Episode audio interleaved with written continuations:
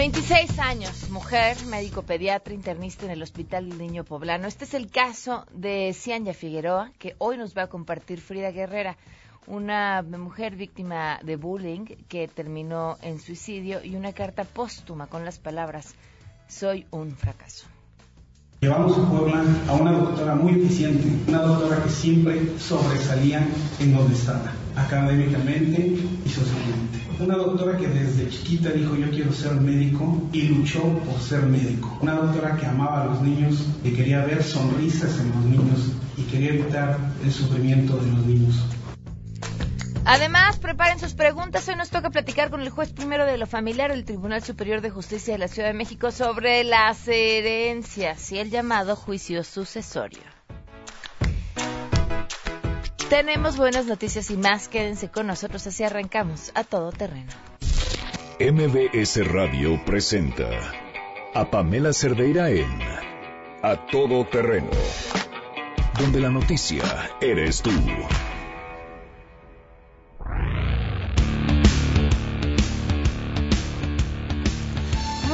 Tardes, bienvenidos a Todo Terreno, gracias por acompañarnos. Soy Pamela Cerdeira, los invito a que se queden aquí hasta la una de la tarde. El teléfono en cabina 5166125, el número de WhatsApp 5533329585. Gracias a los que amablemente nos saludaron desde las 6 de la mañana.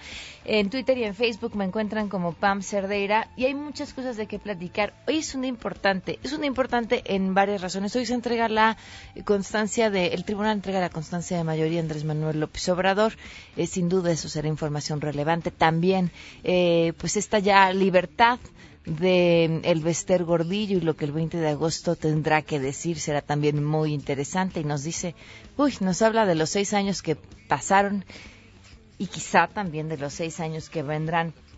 Y en Argentina, lo que está pasando en Argentina tiene que ver con lo que pasará y pasa en Latinoamérica, tiene que ver con lo que pasa en el mundo, tiene que ver con los derechos de las mujeres, tiene que ver con un montón de temas que están a discusión, tiene que ver con aquello en lo que nos convertiremos y hacia dónde vamos. Le agradezco enormemente a Amelia Troisi, que estará con nosotros más adelante, corresponsal de MBS Noticias, para contarnos esa historia. ¿Qué pasa en Argentina? Y los pongo un poco en adelanto. El eh, Congreso está votando sobre mm, una ley que tiene que ver con la despenalización del aborto.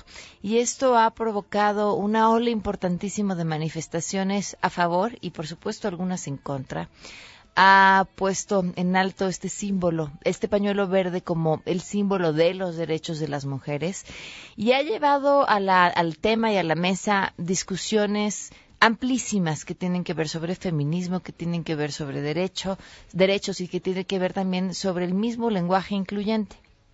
Cuando hablamos de lenguaje incluyente no hablamos de un tema menor.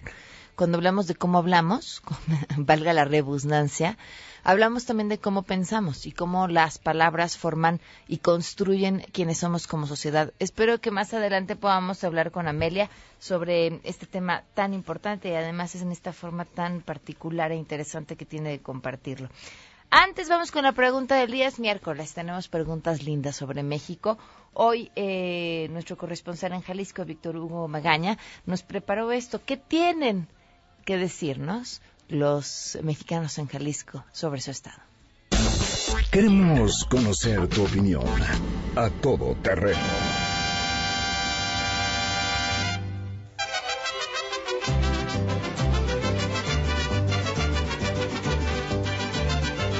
Jalisco es un referente de México a nivel mundial, conocido por el mariachi, el tequila y la charrería, un lugar donde se puede disfrutar por igual de pueblos mágicos como de actividades al aire libre, tradiciones religiosas y turismo ecológico en bosques y playas. Un ejemplo de ello es Bahía de Cuastecomates en Cihuatlán, la primer playa incluyente del país, donde personas con discapacidad cuentan con toda la accesibilidad que necesitan para disfrutar del mar. Pero, ¿qué consideran los jaliscienses que no se pueden perder? Escuchemos.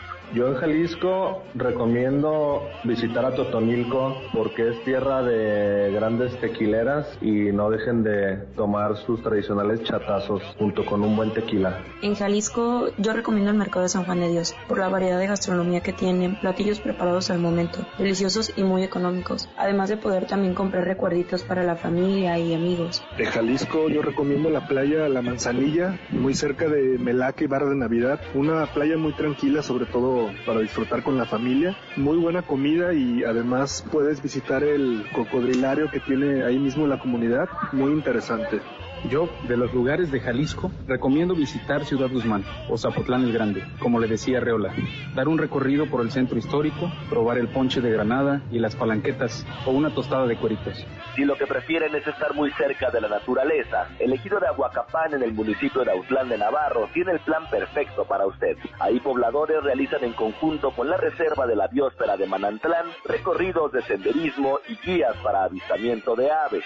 Durante años, el poblado de Capulín ha luchado para oponerse a la construcción de una presa, lo que significaría que uno de los pueblos más antiguos de Jalisco desaparezca. En este pintoresco lugar puede visitar sus aguas termales y la Basílica de Nuestra Señora de los Remedios, uno de los edificios religiosos más antiguos del estado, con más de 250 años de antigüedad.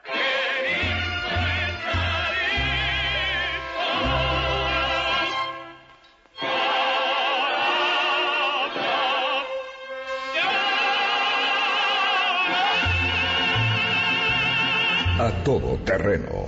Ahora sí, como se los eh, prometíamos, Amelia Troisi, corresponsal de MBC Noticias en Argentina, con todo lo que está sucediendo allá. Te escuchamos, Amelia. Muy buenas tardes de nuevo. Bueno, buenas tardes. Bueno, desde que hablamos un poco más temprano, ahora ya está el debate en, en, todo su fulgor. De todas maneras, en Argentina, este debate por el aborto, por la legalización de la ley que no penaliza el aborto y que establece algunas de las pautas que son las que eh, internacionalmente se han tomado, como por ejemplo que el aborto sea hasta un límite de entre 12 o 14 semanas. Hasta acá el no lleva la ventaja. Ha habido incidentes en todo el país, se han reforzado la seguridad en las iglesias de las ciudades más importantes, porque hoy a la noche el arzobispo de la ciudad de Buenos Aires un hombre directo de, del riñón más cercano al Papa Francisco, va a dar una misa a las 20 horas, cuando falten tal vez entre dos y tres horas para que se pueda votar en forma definitiva la ley, justamente para apoyar al otro sector que también está en la calle, eh, en, banderados con unos pañuelos celestes y que están a favor de la vida y en contra de la ley. Claramente la Iglesia en la Argentina está severamente preocupada porque salga la ley. Hoy lo que está pasando hasta acá es, por ejemplo, la declaración del titular del Partido Justicialista dentro de la Cámara de Senadores, un hombre con enorme poder, además puede ser uno de los próximos candidatos a presidente de la Nación, el doctor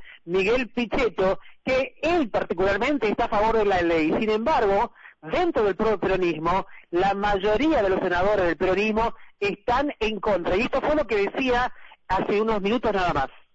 En algún momento el tema se va a tratar, no sé si será hoy, hubiera sido bueno que la ley se pudiera sancionar, creo que en Argentina hubiera sido un poquito más justa, con un montón de mujeres pobres que muchas veces en la clandestinidad terminan muriéndose. Me parece que es un tema que atrasa de no, no, no abordarlo. Porque atrasa porque es la necesidad de darle una respuesta desde, desde la óptica de la salud pública, dada la cantidad de mujeres pobres, porque las que tienen dinero pueden acudir tranquilamente a una a un domicilio privado de algún médico para hacerse un aborto y que son las que llegan a las guardias eh, a veces en estado de agonía. Esto es lo que está ocurriendo ahora, Pamela, lo que me quieras preguntar. Eh, bueno, pues tendremos que estar al pendiente, Amelia, porque creo que hay mucho de qué hablar de este tema, pero esperemos a que vaya avanzando el día y estaremos en contacto ya sea más adelante o mañana, las veces que sean necesarias para comentar lo que suceda hoy. Perfecto, muchísimas gracias, hasta luego. Gracias a ti, Amelia, muy buenas tardes. Amelia, corresponsal de MBC Noticias en Argentina. Y nos acompaña también Edurne Cárdenas, abogada del Centro de Estudios Legales y Sociales. Gracias por estar con nosotros, muy buenas tardes.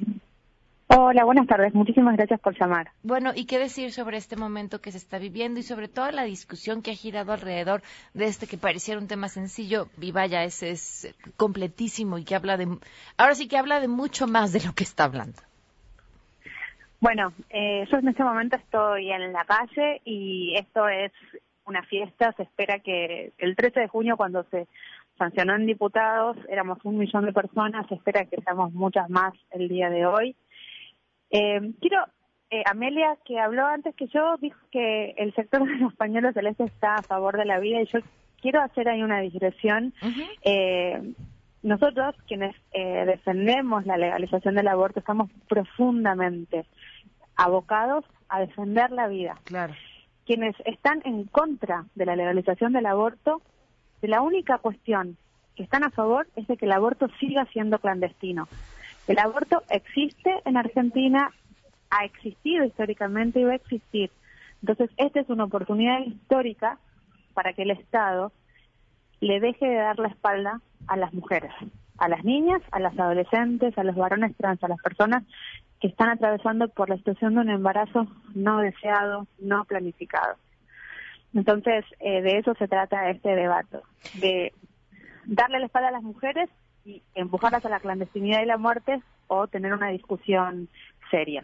Amelia hacía una lectura sobre que era altamente probable, independientemente de que en las calles el, el- fuera lo contrario, para que esto no pasara en el Congreso. Me preocupa que así sea y además me pregunto qué, qué vendría después, más allá de dos años que suenan larguísimos como, como espera para volverlo a intentar.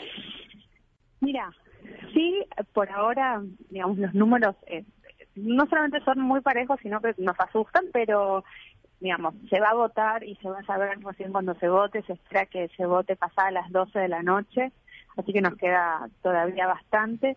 En el caso de que no pase la ley ahora, yo creo que lo que se ha generado en este último tiempo, el reclamo por el aborto legal en Argentina es un reclamo histórico del movimiento de mujeres, del movimiento de derechos humanos, pero que en el último año eh, ha ganado con una fuerza muy potente en las calles y el debate público. Y si no sale hoy, eh, va a salir va a salir pronto.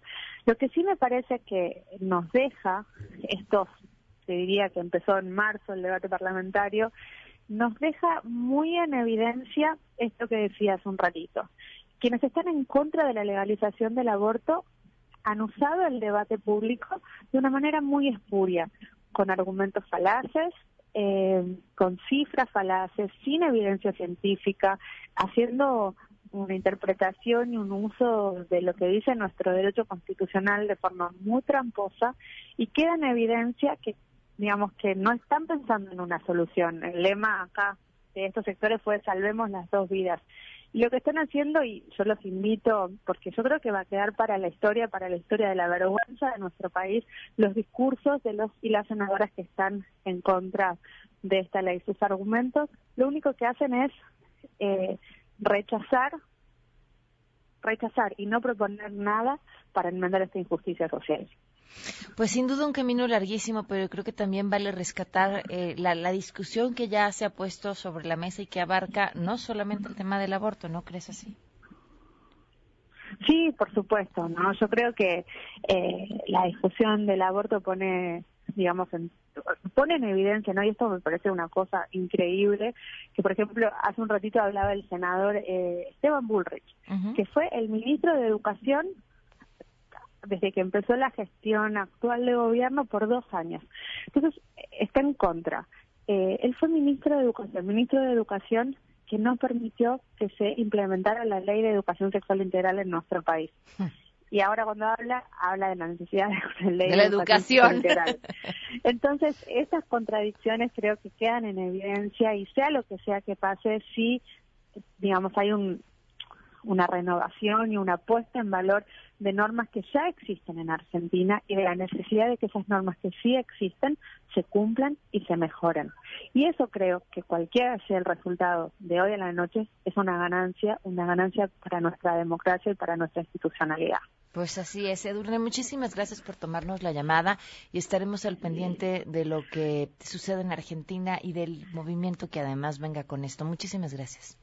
Muchísimas gracias por llamar y ojalá que sea ley. Así es, muchas gracias. Muy buenas, muy buenas tardes. Vamos a una pausa y continuamos a todo terreno. Más adelante, a todo terreno. Frida Guerrera estará con nosotros.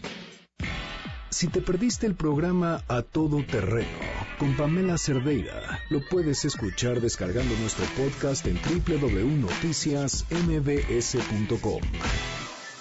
Pamela Cerdeira regresa con más en A Todo Terreno, donde la noticia eres tú. Marca el 5166125. Feminicidio en México. No las dejes invisibles. A Todo Terreno. Respirar para sacar la voz. 12 con 24. Frida Guerrera, gracias por estar con nosotros. Muy buenas tardes. Hola, Pam. Muy buenas tardes y buenas tardes a, a la audiencia. oye, Frida, antes de ir eh, con el caso que nos toca hoy, eh, importante comentar también sobre esta confirmación por parte de la Procuraduría. Comentabas tú en redes, lo sabíamos desde antes, pero estábamos esperando los tiempos adecuados, sobre el eh, responsable de los asesinatos de la académica de la UNAM y su hija. Así es, Pam. Este sujeto fue detenido el 3 de el pasado viernes, muy temprano. Eh, fue detenido por otra situación de delitos contra la salud. Eh, y pues sí, en efecto estábamos nada más, a nosotros nos informaron inmediatamente.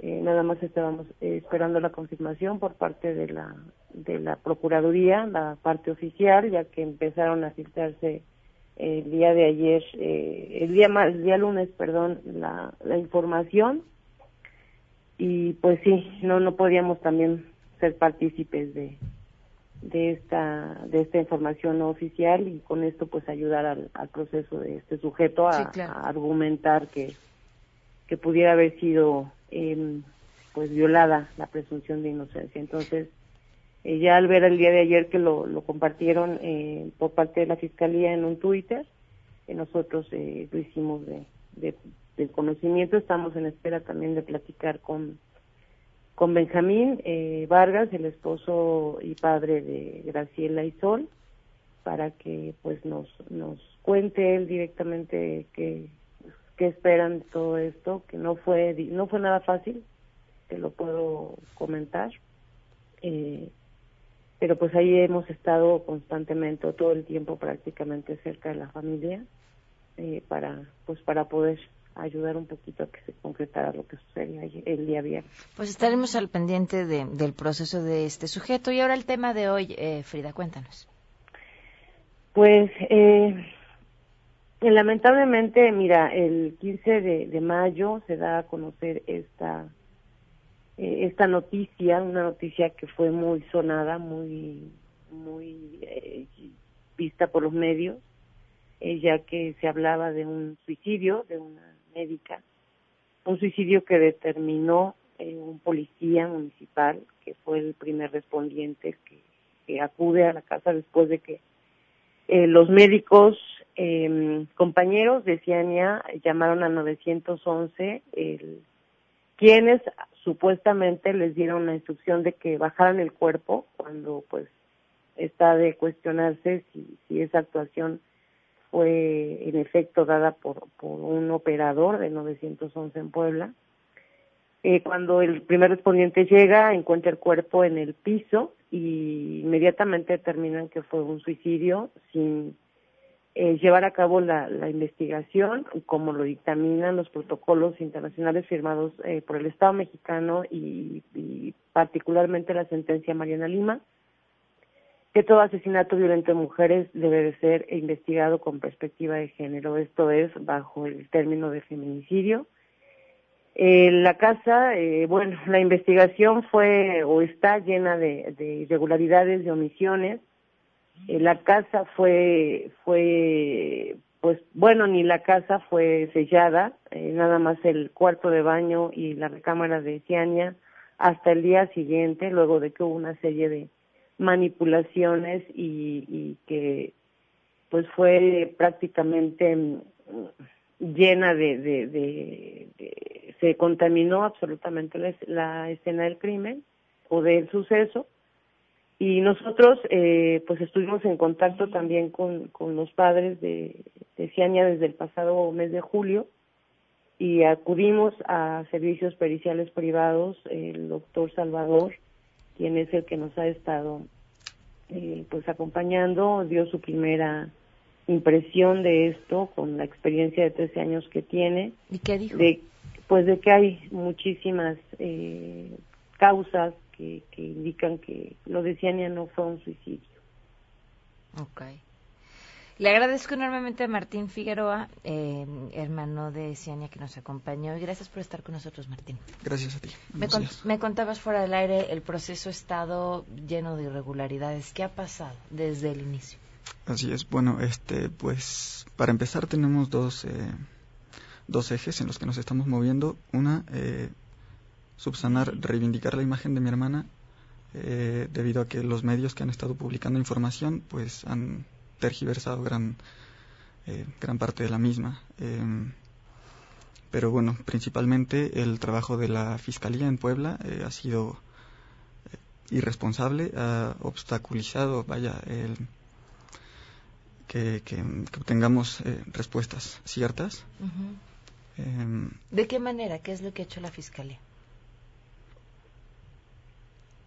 pues que ha hecho y que no. En realidad, este, la mayoría de las pruebas se han, se han perdido. Nosotros hemos tratado de ir un paso adelante para recabarlas, pero obviamente necesitamos eh, una autorización, ¿no? eh, ejemplo, eh, las videograbaciones del fraccionamiento, no pudimos obtenerlas, fuimos por ella al día siguiente del suceso. Mm, lo comentamos con la fiscalía para que las recabaran y nos dijeron, claro que sí, mañana mismo eh, vamos por ellas, sí. Total que pasaron 21 días ya no está. Y, se había sobrescrito eh, los, los videos, por ejemplo. Este, el examen toxicológico también se perdió debido a que no se realizó en, en, el, en el momento oportuno eh, y, las muestras estaban prácticamente echadas a perder. Ese tipo de cuestiones. Mm, el hecho de que la casa no haya sido sellada. Entonces, este, lo que estamos haciendo ahora principalmente es oponer los dictámenes privados al trabajo de la Fiscalía para, en la medida de, lo posible, realizar nuevas, mm, nuevas inspecciones y, ver qué se puede recuperar. Había una historia de acoso que vivía tu hermana dentro del hospital. ¿Qué decir de eso? ¿Qué decir? Este, bueno, desgraciadamente en el, en el gremio de los, de los médicos es, es, es, la normalidad, vaya. Entonces hay que tener mucho cuidado con cómo involucramos el tema del hostigamiento con la investigación para que no sea tendenciosa. Porque eso en realidad perjudica eh, la objetividad y es como fue suicidio porque porque era maltratada, ¿no? En concreto, el, el tema del, del hostigamiento. Es que lo, lo podríamos ver desde dos ángulos, porque podríamos pensar eso o podríamos pensar había alguien eh, interesado en hacerle daño. Sí, claro. Bueno, este pues hay, hay muchas envidias, ¿no? Y mi hermana era en verdad alguien sobresaliente. eh, no, no hay sospechas todavía, simplemente queremos que se haga un trabajo profesional, ¿no? O sea, si, para bien o para mal, si fue decisión de mi hermana, se respeta. Pero si hubo algo más, queremos saberlo, queremos, queremos la verdad, ¿no? Entonces, este, particularmente el tema del hostigamiento se materializa en jornadas excesivas de trabajo eh, menospreciar la labor de los médicos, eh, maltrato psicológico, eh, bullying de, de, médicos que, que, en realidad todavía son estudiantes, ¿no? Y que le ejercen sobre médicos de menor jerarquía, pretendiendo forjarlos, ¿no? Es, es, es, la idea que se tiene. En este camino de tratar de obtener una respuesta seria a través de la investigación, ¿crees que el actor de la Fiscalía es desidia, es eh, desinterés, es su costumbre no hacer las cosas o algo con este caso en específico? Todo eso y más, o sea, es, es una indolencia terrible. Eh, no sé, no sé cómo hablar de, del poco profesionalismo, de, de un actuar ocioso. Eh, las, las, la misma actitud del personal es está para llorar, vaya, ¿no? O sea, llegamos a ingresar documentos y nos dicen, no, pues sabe qué, mejor se lo devuelvo porque hoy no está quien se lo pueda recibir. Cuando saben que nosotros viajamos de la Ciudad de México a Puebla para, para ingresar alguna promoción, etcétera, ¿no? O lamentablemente mm, el hecho de que no podamos rendir entrevistas con toda la información que nosotros queremos declarar, porque, cito, el, el secretario no ha comido. Ajá. Entonces es... Eso no tendría que llegar con la torta bajo el brazo para no obtener una respuesta como esa, ¿no? Tome su comida y por favor tómeme la declaración. Exacto. Entonces, más allá de, de las respuestas que, que, vamos a obtener, no, no cerrarnos a las posibilidades para empezar y destacar que no se ha respetado un, un, piso, un piso mínimo de derechos ¿no? En, en el procedimiento. Ni desde los medios de comunicación ni, por supuesto, desde las autoridades. Así es. Híjole, qué, qué, qué importante esta labor que están haciendo y como dices, es limpiar la memoria de tu hermana y entender qué pasó. Es lo que pretendemos. ¿En qué parte del proceso van y qué les falta? Porque además entiendo, pues, es una investigación que finalmente están haciendo ustedes. Pues en estos momentos es un, un círculo. Ajá, este, te reitero, salen resultados provenientes de la fiscalía y nosotros oponemos eh, los, los, los, dictámenes privados uh -huh. para solicitar una, una tercera opinión, vaya, a fin de cuentas. ¿Y han encontrado sí. que resultados completamente distintos en los que ustedes presentan a los que ha tenido la Fiscalía? ¿O pues, no en todos los casos? Lo que sucede es que resultados por parte de la Fiscalía no han habido. Ajá. Este, como ejemplo, están las los aparatos electrónicos en cadena de custodia, uh -huh. en el que se rinde un dictamen y dice que no pueden extraer la información porque no cuentan con la huella digital, ¿sí? Y ah, eso consta en autos. Uh -huh. Entonces, este, pues, habrá que recuperarlos y hacerlo por nuestra cuenta, ¿no? Eh, habíamos logrado una segunda inspección y, o sea, como te explico, que en el lugar de los hechos, dice, se cuenta con un baño, eh, orientado de norte a sur, donde hay una taza de baño, uh -huh. una regadera, un cancel y una y, y una cobija en el suelo. Ajá. No, no es posible, simplemente no es posible que, que actúen de esa manera.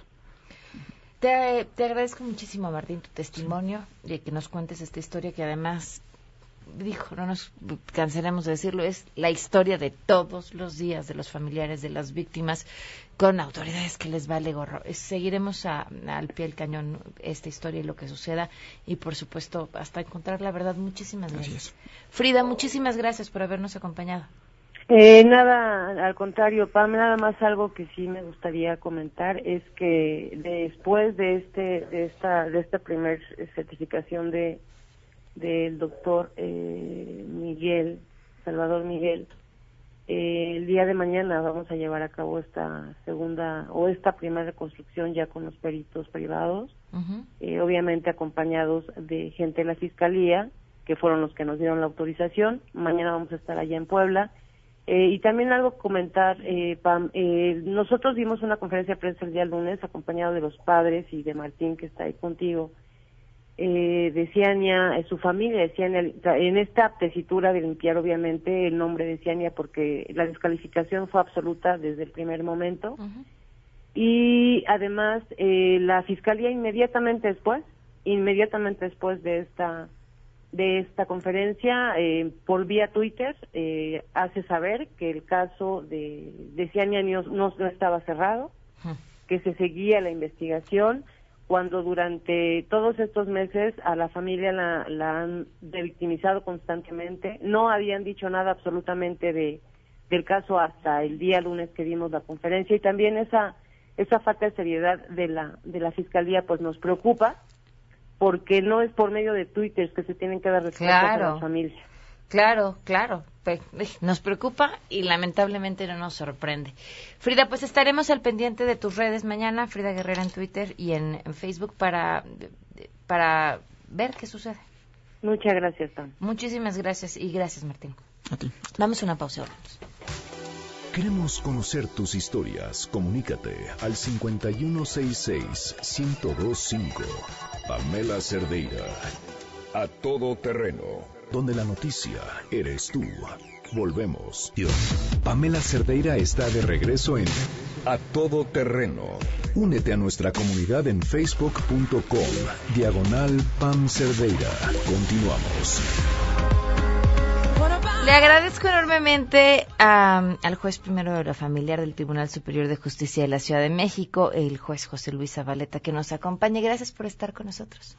Al contrario, Pamela, muchas gracias a usted por invitarme. Bienvenido, muchísimas preguntas. Y bueno, pues, por cierto, de una vez el público, si tiene más, vamos a hablar acerca de, los testamentos y los juicios de sucesión. El teléfono en cabina 5166125 y en WhatsApp 5533329585. Es que vi una pregunta de las primeras que llegó alguien que nos escucha desde Estados Unidos y decía, ¿puedo desde aquí saber el testamento que, cuál es el testamento que dejó mi mamá?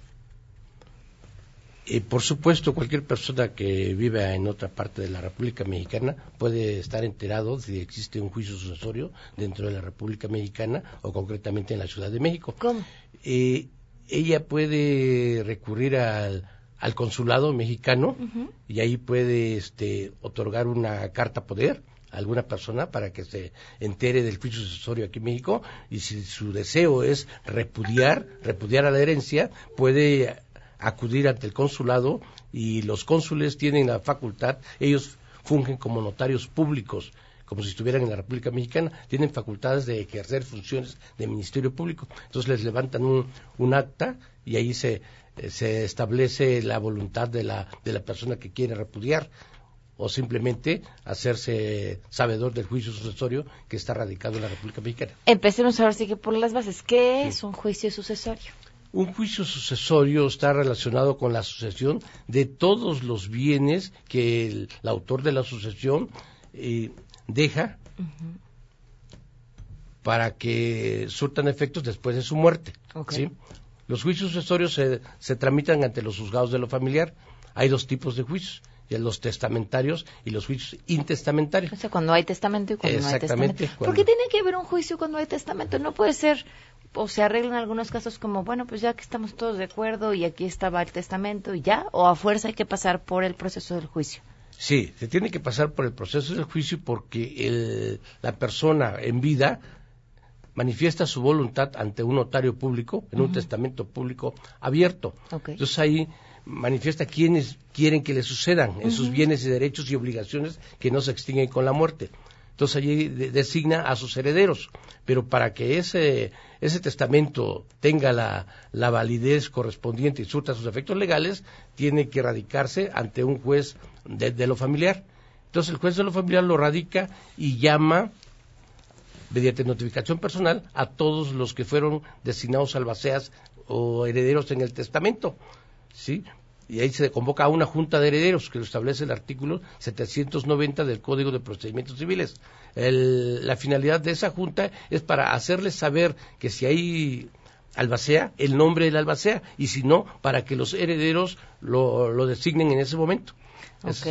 ¿Y qué pasa una vez que, eh, por ejemplo, alguien no está de acuerdo a pesar de haber un testamento?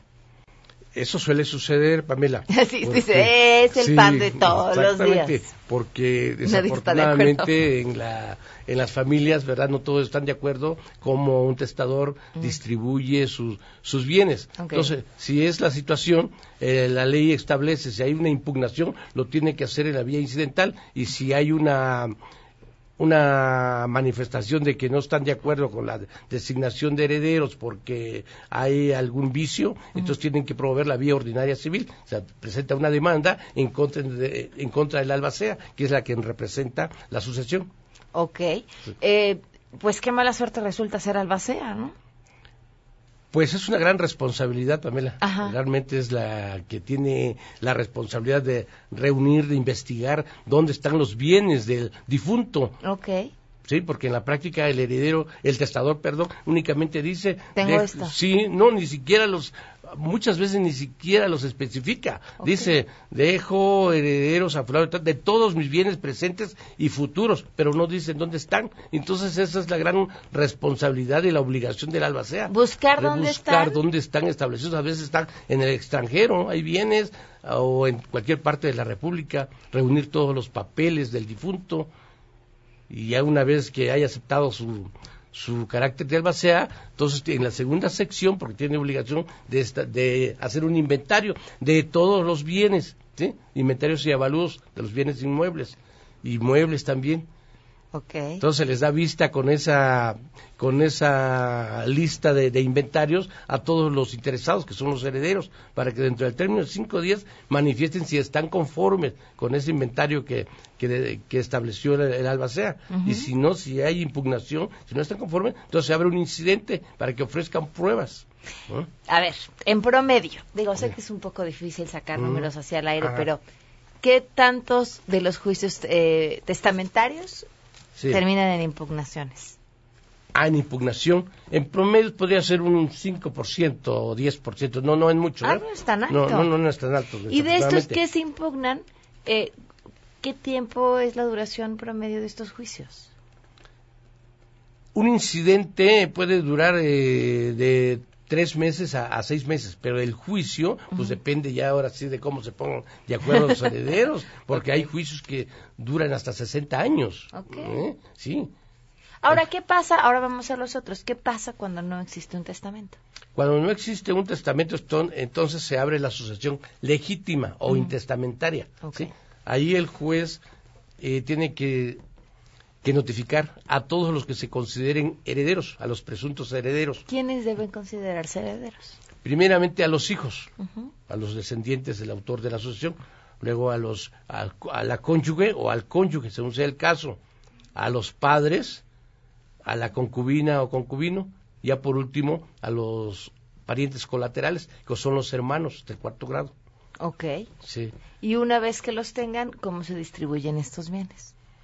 Una vez que el juez cita una a una audiencia que establece el artículo 801 del Código de Procedimientos Civiles, uh -huh. en donde deben de, de, asistir dos testigos que digan que, que las personas que están reclamando la herencia son los que tienen derechos y que son los únicos herederos, los que tienen derecho a heredar, entonces el juez dicta la sentencia o en un auto la declaratoria de, de herederos. Pregunta a Mariana Hernández, ¿cómo se puede hacer para cambiar una albacea?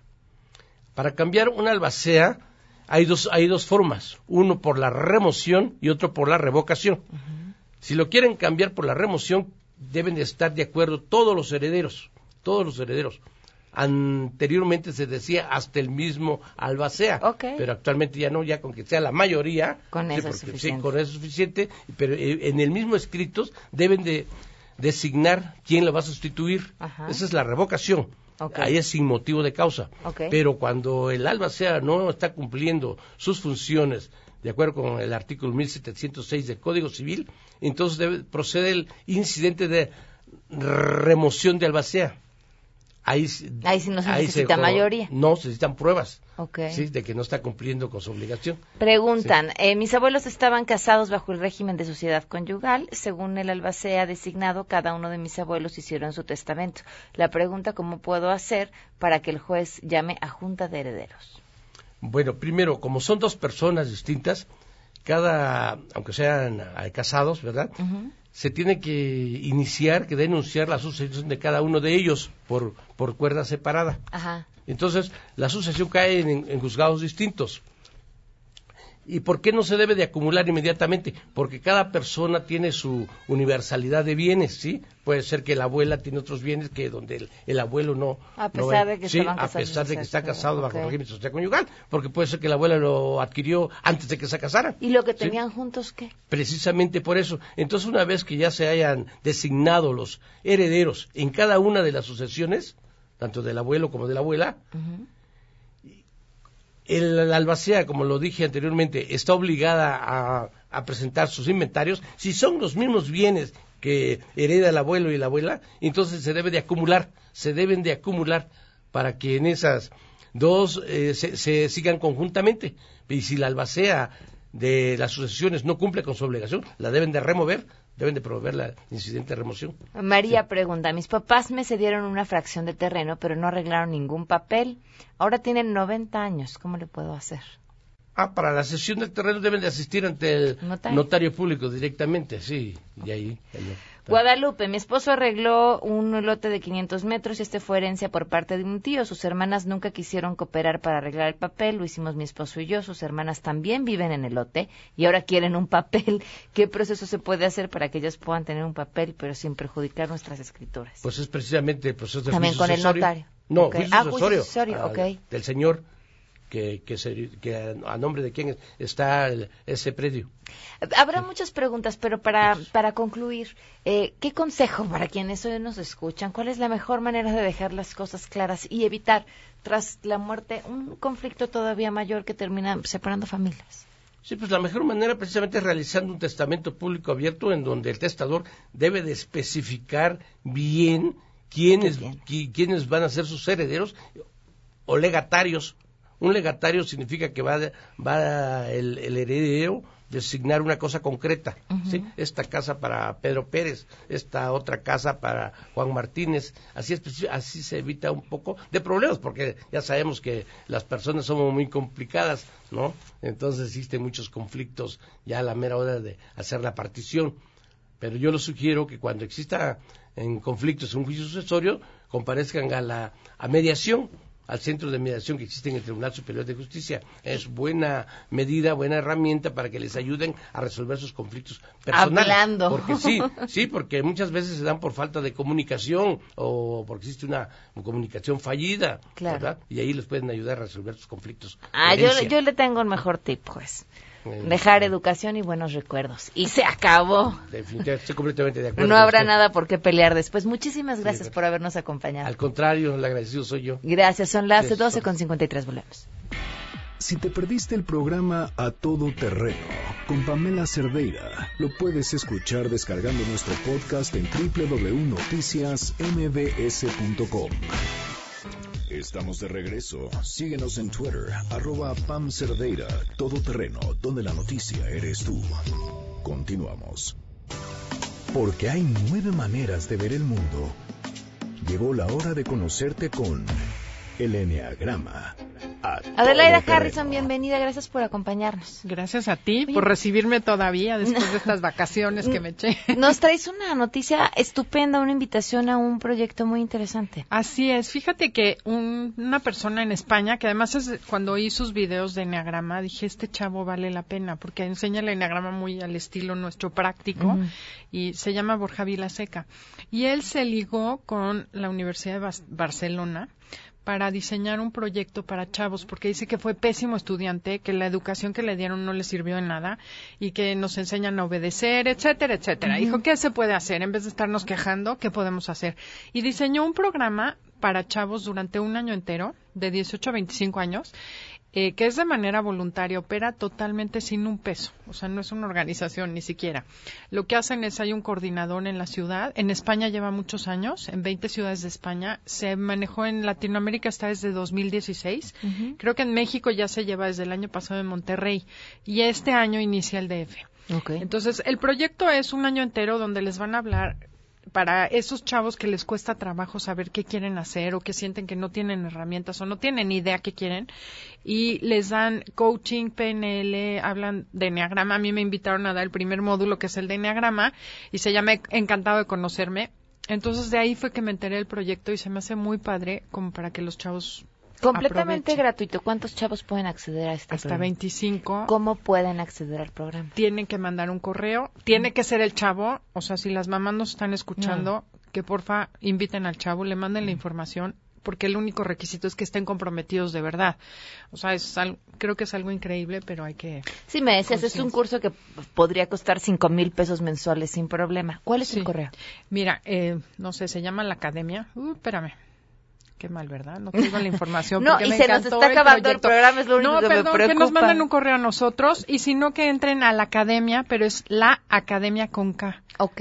Y si no, en Enagrama Conócete, info arroba com y yo encantada los canalizo. Órale que aprovechen porque de verdad es una gran oportunidad. Está súper interesante. Pues luego nos cuentas ya que hayas empezado cómo te va claro con los que sí. Empieza en septiembre. En septiembre. Muchísimas gracias y a suerte. Ti, Pam. Nos vamos, se quedan en Mesa para Todos.